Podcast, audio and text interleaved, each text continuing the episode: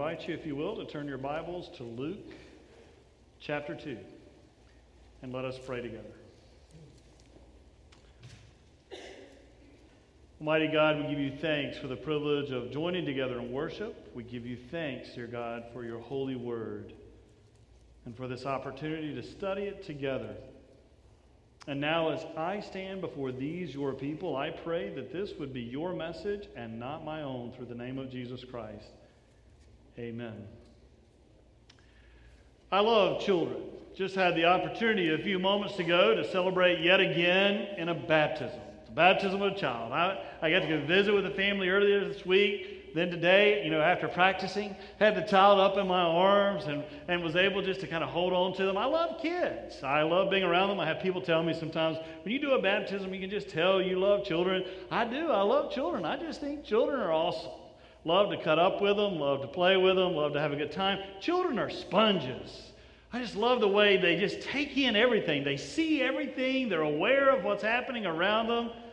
Often wonder when you watch a little toddler just kind of staring around. You're going, what is going on in that little mind? I remember the movie Look Who's Talking, you know, when you kind of get that glimpse of what a child might be thinking when we're making all these crazy sounds and faces in front of them.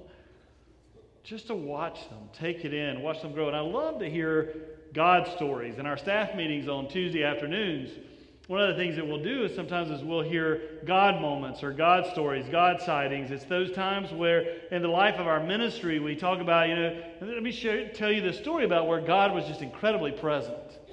Sometimes Carolyn Nelson, our children's minister, will go, Oh, I just need to tell you all this story. But what's really cool when Carolyn Nelson tells us a story is we know that part of the way through it, she's going to lose it because she just loves the kids. And as she starts telling you this story, she's going to go, This is just amazing, and this is why we do what we do. And it's just, a, I love to hear her get excited about what's happening in the life of a child. And, then Miss Emily sometimes, she'll come in, she's our preschool director, and she'll go, Let me tell you about our little guys this week. And that's the way Miss Emily often refers in our preschool to the kids as our little guys. And, and, and so she'll start telling you these stories about something that happened, something that was said. Miss King, who's the principal of our academy, was sharing the other day that that she came in and, and, and there was this one little boy that just kind of had his head down and he you could just tell he was a little bit sad and, and she said well what's wrong? And, and she called him by name of course and, and they started talking a little bit and, and he was sharing that this other little boy that, that he was always friends with that they weren't they weren't getting along right then. They were mad at each other and, and, so she, you know, she was talking about what are you going to do about it, and, and and he had on this little bracelet from the academy because our theme this year is that you know we're many parts, one body from you know First Corinthians with the body of Christ, and, and so he looked at her and he said, well, and he starts rubbing that little bracelet and he goes, we're going to have to get along for the body to work. wow, I mean, isn't that absolutely incredible? The things that they're getting it, you're going, wow, they get it. The, these kids are absolutely amazing, and, and we hear about the children and homework help, you know, which is, is absolutely amazing to hear some of the things that are happening in our Monroe campus. And, and, and Meredith and Charlie will tell these incredible stories, and Meredith didn't know that I was going to share that. So this morning at 8:15 service, when she told that story, I said, "Wow, you didn't know that I was going to talk about when you guys come in and tell those kind of stories." And we get to hear about our youth and how our youth really are taking it in, that they've, they've heard these Bible stories, but they're beginning to figure out so, this is what that looks like in our lives. And it's amazing to get to hear those statements. I mean, I love kids and I love the faith of children and youth. And I've shared with you before that if, if I ever have one of those diagnoses that we, we don't want to get, I want you to pray for me. I'll invite you to pray for me, but I'm going to the children's department. Because those are the ones who pray without thinking twice about it. I mean, they're the ones who believe fully that God can do what God says God can do. And they pray with just sincere faith. I love kids. And I love the privilege. As I mentioned, I had the, the privilege just this past week. I went to two different homes with families that, that have children, and, and, and we were going to do the baptism one we just did, and another one's coming up in a week or so, and, and, and just to be able to talk about what are we saying here? When we celebrate that, that God already loves our kids, that God loves our kids from the very beginning, that God's grace is at work in their lives. But now we have this incredible responsibility as parents in the church to raise them in the faith and to nurture that faith so that when they're old enough to make their own decisions, they would be led to accept Jesus Christ as Savior and Lord. I mean, when, I, when, I do, when I'm getting ready to do a wedding and, and couples are going to take vows, we meet ahead of time and we go over all the vows so that we know, I want you to know what you're getting ready to say to each other because this is between you and God and it's pretty significant. And, and so when a family is going to have their first child baptized, I like to meet with the family and, and we go over the vows and what we're doing because these vows are pretty significant that you're getting ready to say. I mean, think about what we're saying here. The parents just said a minute ago, and we've said, my parents said about me, when we ask, Will you nurture this child in Christ's holy church? That by your teaching and your example, it's, just not, it's not just what you say, but how you live your life, by your teaching and by your example, so that they may be guided to accept God's grace for themselves, to profess their faith openly, and to lead a Christian life. I mean, and that, those are significant vows that we talk about. And then we, as the body of Christ, we join together, and our vow similar. It goes like this ditto. Except we, we make it a little more liturgical sounding than that. But basically, we're going, yeah, we'll do that too. We, as the body of Christ, will nurture. So, one of the things I think is beautiful about it is, is that we recognize that every child in the life of this church is one of our kids. It's not their kid, it's our kids we've been given this incredible privilege of being the part of a child or a youth's life. And it's a sacred privilege and an awesome responsibility that goes with it. And God is intimately involved. I mean, the scripture tells us in Psalm 139, verse 13 and 14 For it was you who formed my inward parts. You knit me together in my mother's womb. I praise you for I am fearfully and wonderfully made. I mean, God was intimately involved in making you and every child and every youth in this place. And there's only a couple times, as I've shared with you before, when Jesus becomes angry. One of them was when he had to cleanse the temple. And the other one was when he was teaching one day and some people wanted to bring their kids. And some of the disciples went, No, no, no, that's why we have the nursery. That's why we have these other programs. Don't bring your kids in here. And Jesus saw what was happening, and Mark says he became indignant. He said, Don't you ever, ever, ever forbid a child from, for coming to me. It's for such as these that the kingdom of God belongs.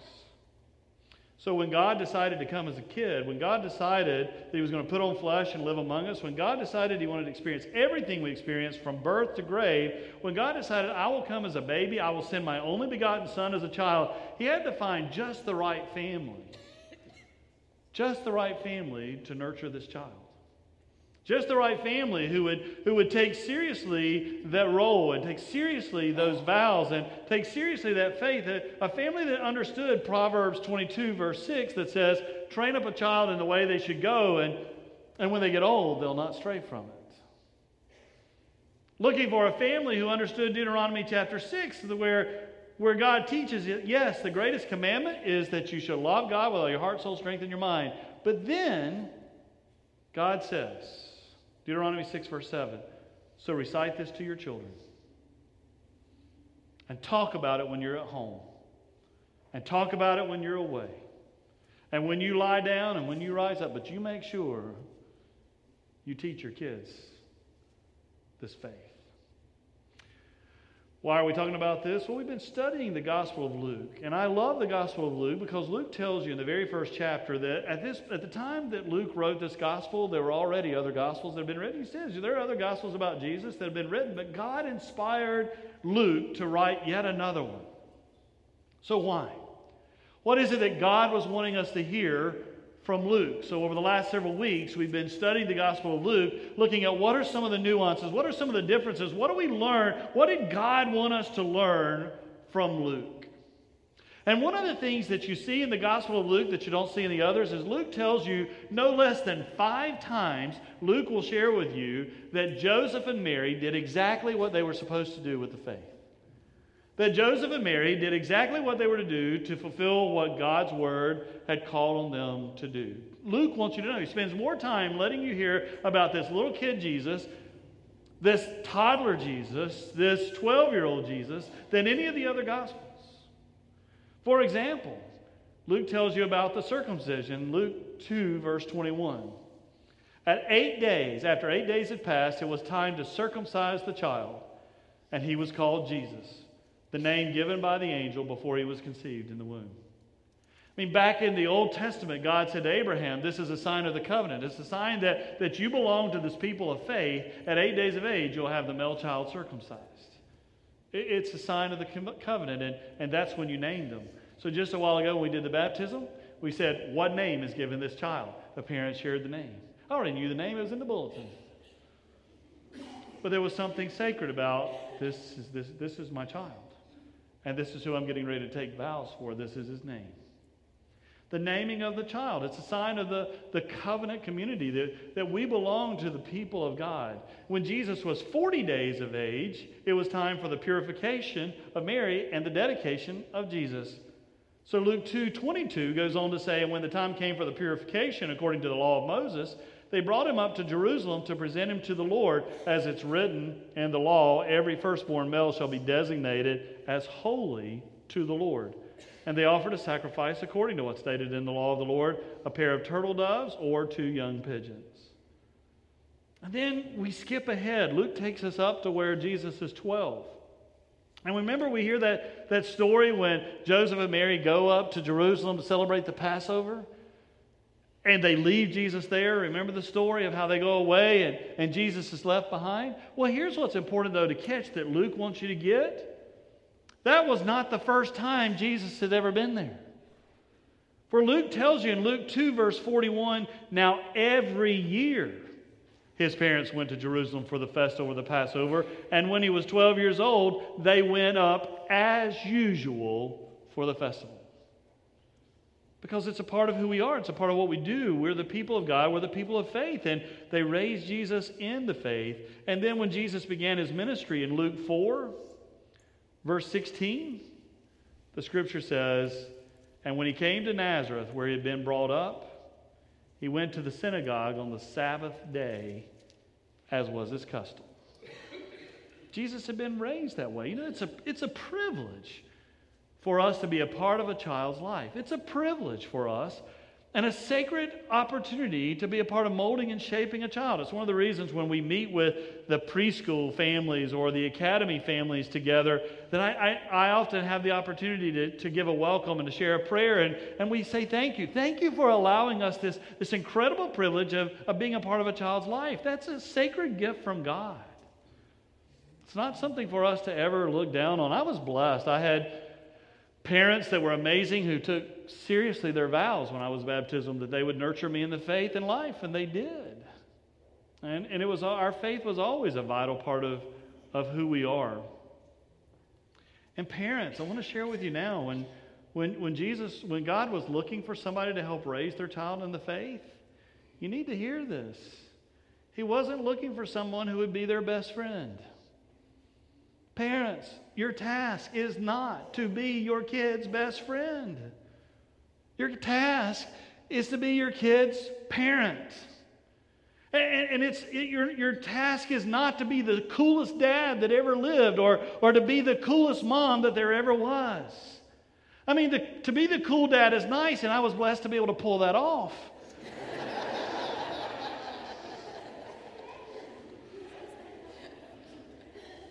But that's not our task. I mean, think about it this way when you want to be the cool dad or the cool mom, who is the object of that sentence? It's you. But parenting is when the other becomes the object. Parenting is when they become what's important, not your ego or not who you are. It's when the child, when that kid, when that youth, when that young person is the most important. That's when it begins to make the difference. I was blessed. I mean, I was blessed to be in a family where uh, I grew up in the church, and and my grandmother went to the church that I grew up in. I grew up out in the country where people still near li- lived a lot near their families, and and so my grandmother was in worship with us. My parents were in worship with us, and and, and I got to grow up in, in the faith. And, and oftentimes, you know, we sat back in the back. We grew up in that little country church where, you know, you have the main part of the sanctuary, but then there's those two little classrooms in the back that have doors that close and it becomes a Sunday school room, but they open up and it becomes part of the worship space. That's the kind of church I grew up in. And so, you know, periodically we would sit back there in the back, and we thought that was the coolest thing. Now, we got one free look because mom and dad set up closer, so if we cut up a little bit, you got to. But if you got the second one, you wanted to go to somebody else's house for lunch because it was not going to be fun at your place. But I grew up in the church, and and I grew up with faith being passed down, and, and I'm blessed like Timothy was when Paul said to Timothy in 2 Timothy 1 5, I'm reminded of your sincere faith, a faith that first lived in your grandmother, Lois, and, and then in your mom, Eunice, and now I'm sure lives in you. I, I grew up blessed that way, but it wasn't always just my parents. I was blessed with some amazing Sunday school teachers. Amazing Sunday school teachers vacation Bible school teachers and volunteers that helped out. I mean, we were talking about this the other day as we were planning worship, and I said, you know, I can I still know my Sunday school teachers' names. I still remember them. Now that tells you about an impact.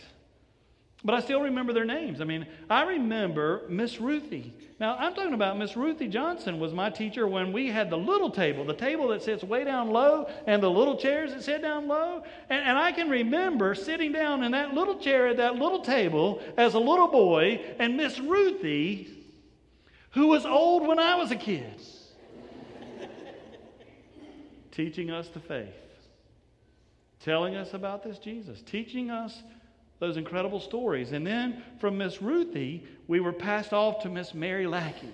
You moved over to the other classroom because you were getting bigger now. So you, you kind of moved up to the other class. And, and Miss Mary then taught us the classes. And now we had the medium sized table and the medium sized chairs. And, and, and we were sitting there learning about the faith. And, and then we got passed on to Mama Wilma.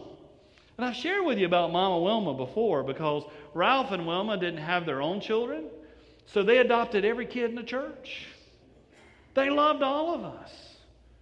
She gave me my very first Bible, a little red Bible. It sits in my office today. I just showed it to the disciple class a couple of weeks ago. And, and Mama Wilma wrote in that Bible when I was only eight years old, she wrote, I hope you'll teach this book someday. She had no clue the impact that she had in my life. She was just one of those special people that we loved dearly. She taught us the faith. And then when I got to be a youth age, well, then they asked us one time, who would you like to be your Sunday school teacher? And we said, wonder if Mr. Sam would do it, Sam Martin. I mean, I remember Sam because you know, Sam was a mason, brick mason, and, and, and, then he also, you know, he was a farmer, and, and, and he wasn't kin to, to us. He wasn't kin to me. But we knew Sam had something. You just tell Sam has something. He has some incredible faith, and we just want to get what he's got. I mean, isn't that what transmitting the faith is? Is when you go, they've got an incredible faith, and I'd like to be able to have the kind of faith that they have and to be able to share it. And Sam taught us the faith. And then there was a pastor that I had. His name was Bill. And Bill was just one of those incredible kind of guys. He, he had been to Vietnam and served as, as in the Army, Special Forces, Green Beret, rode a motorcycle, which meant he was the coolest thing that had ever happened.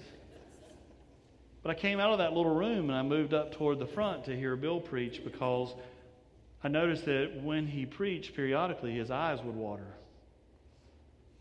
And I couldn't figure out what it was that would, that would make somebody that tough emotional. I wanted to learn, tell, what is it about your faith that could bring that kind of reaction from somebody like that? And I wanted that. I wanted that. You see, you never know who's watching you. You never know who's, who's paying attention to you. And, and what's amazing is, is our church is full of kids, and all these kids are God's kids, and that means all these kids are your kids. I mean, it's amazing. If, if you want to see something interesting someday, and Carolyn, Miss Carolyn just came in a few minutes ago, and I saw her sit back there, our children's minister. If you want to see something fun, just get Carolyn to walk you through the children's department in the midst of Sunday school. It takes over 100 adult volunteers to corral all those kids together and to teach them their faith. But one of the coolest things that I get to do, you know, I, I, uh, I preach at 9.30, and, and when the 9.30 service ends, I slide out that door, out to my car, zip over to the Family Life Center, run in. They're in the middle of the service, and, and so then I step up and I preach at the 10.10, and then I watch, and I'm seeing on the little clock that they give us there that, that you know, the 11 o'clock service is starting, so I kind of know about where we are, and, and then I jump back in the car and zip back over here and go down through the children's wing, and because I'm not wearing a robe at the other services, so I got a robe up, put the cross on, stoles on, everything ready, look in the mirror, it looks good. Then, you know, then look real quick at the TV monitor because we have one downstairs so that we can see where you are in the worship service. So that you know, do I have time for a swallow water? No, I don't. Reggie's about to panic. and, and so, you know, you come rushing up, but I get to run through the children's wing and get to see and hear sometimes these children as as you see somebody sitting there telling them a story, and over here there's there's this guy, this man who's teaching young children the faith, and and over here they're on the floor, but over here there's a kid coming up and showing them something, asking a question, don't know what it was, but you can tell they're interested. And I love to see what God is doing and to hear those stories. A couple weeks ago after Meet Weddington, I hung around with. Uh, the youth when they started their youth meeting, and I was in a pair of shorts and tennis shoes. So, you know, I was shooting basketball with some of the kids as they were coming in, getting ready for the youth event. It's just kind of neat to watch the adult chaperones, the adult counselors, and others who come in who are willing to invest in the lives of these young people. And so we're talking, we're laughing, we're cutting up, and I'm having a great time with them until they started playing dodgeball. Then I quit. because they don't play dodgeball with one ball. I mean, they put tons of balls out there in the middle of the floor, and you got balls coming in all directions. But really, what's funny to watch is the youth because they don't know how to handle it when the adults are out there because they're always taught you're supposed to respect the adults. But it's dodgeball. What do you do? Can I really throw this at that adult and really hit him? You know, and so you watch it, and, and Meredith, just to kind of prove a point, walks right through the court doing this. And all the kids are like, I'm not, I'm not going to go through damnation for that. I'm not hitting a youth minister. But it's kind of fun to watch and to be a part of their lives because in just a little while they're going to circle up and they're going to share their faith and their lives. And the cool thing about the youth is that they've grown up now with these Bible stories and they're beginning to see how does this, how does this impact my life? You see, I think children and youth are amazing and they're incredible gifts. And sometimes I think when we outgrow that, we forget that. The sacredness of having kids in the life of our church. Because what I was sharing with you earlier was that, that most, of, most of my Sunday school teachers were grandparent types. And that's one of the things I have shared with Miss Carolyn that I, I really regret here is that we don't have, we don't have a lot of the of the grandparent types that are teaching the Sunday school classes for the kids. And I think the kids are missing something because most of our kids didn't grow up near their, you know, their, their, their families aren't here. They're here because work brought them here, but grandma and grandpa don't always live nearby. That's why I was, I was coaching a church one time. I was, I was asked by the conference if I would uh, be willing to help a church that was struggling. It was the first church in a small town. And they were struggling. We were becoming an older congregation, not many children. And they couldn't figure out how to grow. And so I was sent in to kind of coach them and try to help out. And, and, uh, and so we were, we were just having some conversation. And the conference said, you know, we'll pay. And I said, no, I don't want any pay. And the church said, well, we'll pay. I said, I don't want any pay. I want to be able to come in here and tell you what I think without anybody having a dime in it. I'll, I'll just, I'll just want to do this. It's part of our church's ministry. I'll do this. And, and so I'm talking to them one day, and, and they're, they're, they're bemoaning the fact that they don't have a lot of kids. And I said, well, you know, you, one of your symptoms is right outside. They said, What? And I said, Your playground. They had a beautiful playground. I mean, absolutely gorgeous playground. They didn't have a lot of kids in the church. Gorgeous playground. But it had a sign on the front that basically said, No trespassing. This is for First Church people only. And I went, Now, one of the first things that I think you should do is get rid of that stupid sign. Why? Well, I told them, they said, Well, you know, what if they get hurt or whatever? I said, They're going to get hurt anyway. And you're going to get sued anyway. So you might as well let them have fun. Now, our church's insurance person is listening to this sermon and probably going to go, We need to talk Monday. I mean, the point of it was, as I said, you need to change your sign to go, Welcome to our playground. And we would love to have you in our church. And maybe when they're out there, go out there and say, Hey, Say hello. Talk to them. I kid you not. It was just a week or two later. I was back, you know, to work with them again, and this guy came in and he said, "Well, I came in a while ago. There's this boy out there riding a skateboard in the parking lot." I said, "What'd you do?" He said, "I told him get that skateboard off our parking lot." I went, "Seriously?" He goes, "Well, yeah. Not supposed to be riding skateboard on our parking lot." I said, "Well, where else are they going to ride it? Down the street?" I said, that would have been a great opportunity for you to have gone up to him and said, hey, what you doing? Talked about your name and share with them. You know, I'd love to have had a skateboard when I was your age. When I was your age, we went around with a tire and a stick behind it, you know, chasing it around. It'd been a great opportunity for you to have talked about what you did when you were a kid, to get to know the kid, learn the kid's name. Let the kid learn your name. Because that's God's kid. And you had the opportunity to help nurture that faith. And so we started talking about it, and they shared, you know, well, we just there's just not much that we can offer. And I said, I think you have something amazing to offer your church and this community because there were a lot of kids in the community, just not in the church. And they said, Well, what can we offer? I said, Laps. You have laps. I said, What? I said, Well, most of these kids' grandparents don't live around here. And you want to show me you love me, love my kids. So if you just take a moment to love these kids and teach them the faith, their families might start coming because most parents would love for their kids to get to know older people. There's, there's nothing like intergenerational relationships to have grandparent type figures. And, and we told them, I told them a story. Nancy and I were talking about this that, that back when our kids were little and we were living in Oak Ridge, which is just outside of Greensboro, there was a couple in the church, their name were Mac and Evelyn. Now, we did not live, you know, Greensboro wasn't really close to where I grew up or close to where Nancy grew up, so our kids were able to see their parent, grandparents often, but, but not as regularly as we'd like for them to. But Mac and Evelyn, this couple in the church, they just kind of hit it off with our kids. They just loved our kids. And there's a little place in Kernersville, it's called Doss's, and it was, it was a little place where you could get, you know, a hot dog and ice cream, you know, one of those kind of places, you know, where you, you go get things that you don't tell your doctor about. and, and so on Sunday afternoons, periodically, they'd call our house and they would say, um, what do you guys got going on this afternoon? Oh, not much. We're just going to, you know, kind of hang out, watch ball games, you know, just, just relax a little bit. Mind if we come by and get your kids? We're going to go up and get a hot dog and some ice cream. It's funny because they seldom said, Do y'all want to go with us? but they loved our kids. And our kids loved them because they realized that church people care about us. And before then, it was Charlie and Susan who loved and cared for our kids in the, in the previous church. And there were a lot of times Charlie and Susan learned the hard way. You don't say to my kids, not, the, not those two, why don't you just come to my house? Because they're going to go, okay. And then when they realize you were kidding, that's not funny. No, they went home with you because there was a relationship. There was some bonding. It was there. We vow we will nurture these children and by our teaching and by our examples.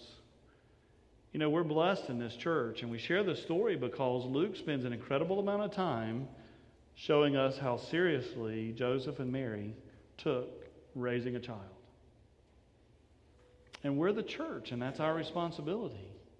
And there's some children in this room right now. And I encourage you, I mean, the hallways are full of kids right now. When you see one, smile at them. Say good morning. When you run into a teenager, say hello. They will not hurt you. They're great kids, great young people who love for somebody to love and show them attention as well. So say hello. Take the opportunity to say hello. And when you're in church sometime and, and, and then there's that, that one child who may not be happy about being here, have you ever noticed that? I mean, I think all of us have, have been there at some point when our kid decided this sermon is too long and they start getting unhappy, and, and, you start hearing the restlessness, you know, and you start seeing a parent starting to wrestle with their kid a little bit, and, and they're trying to figure out what do we do next. What I would encourage you not to do, I ask you, please do not do, please don't give them the look. You know the look. You know when you, you, you see, you know, you hear that going on and you look over and you're going,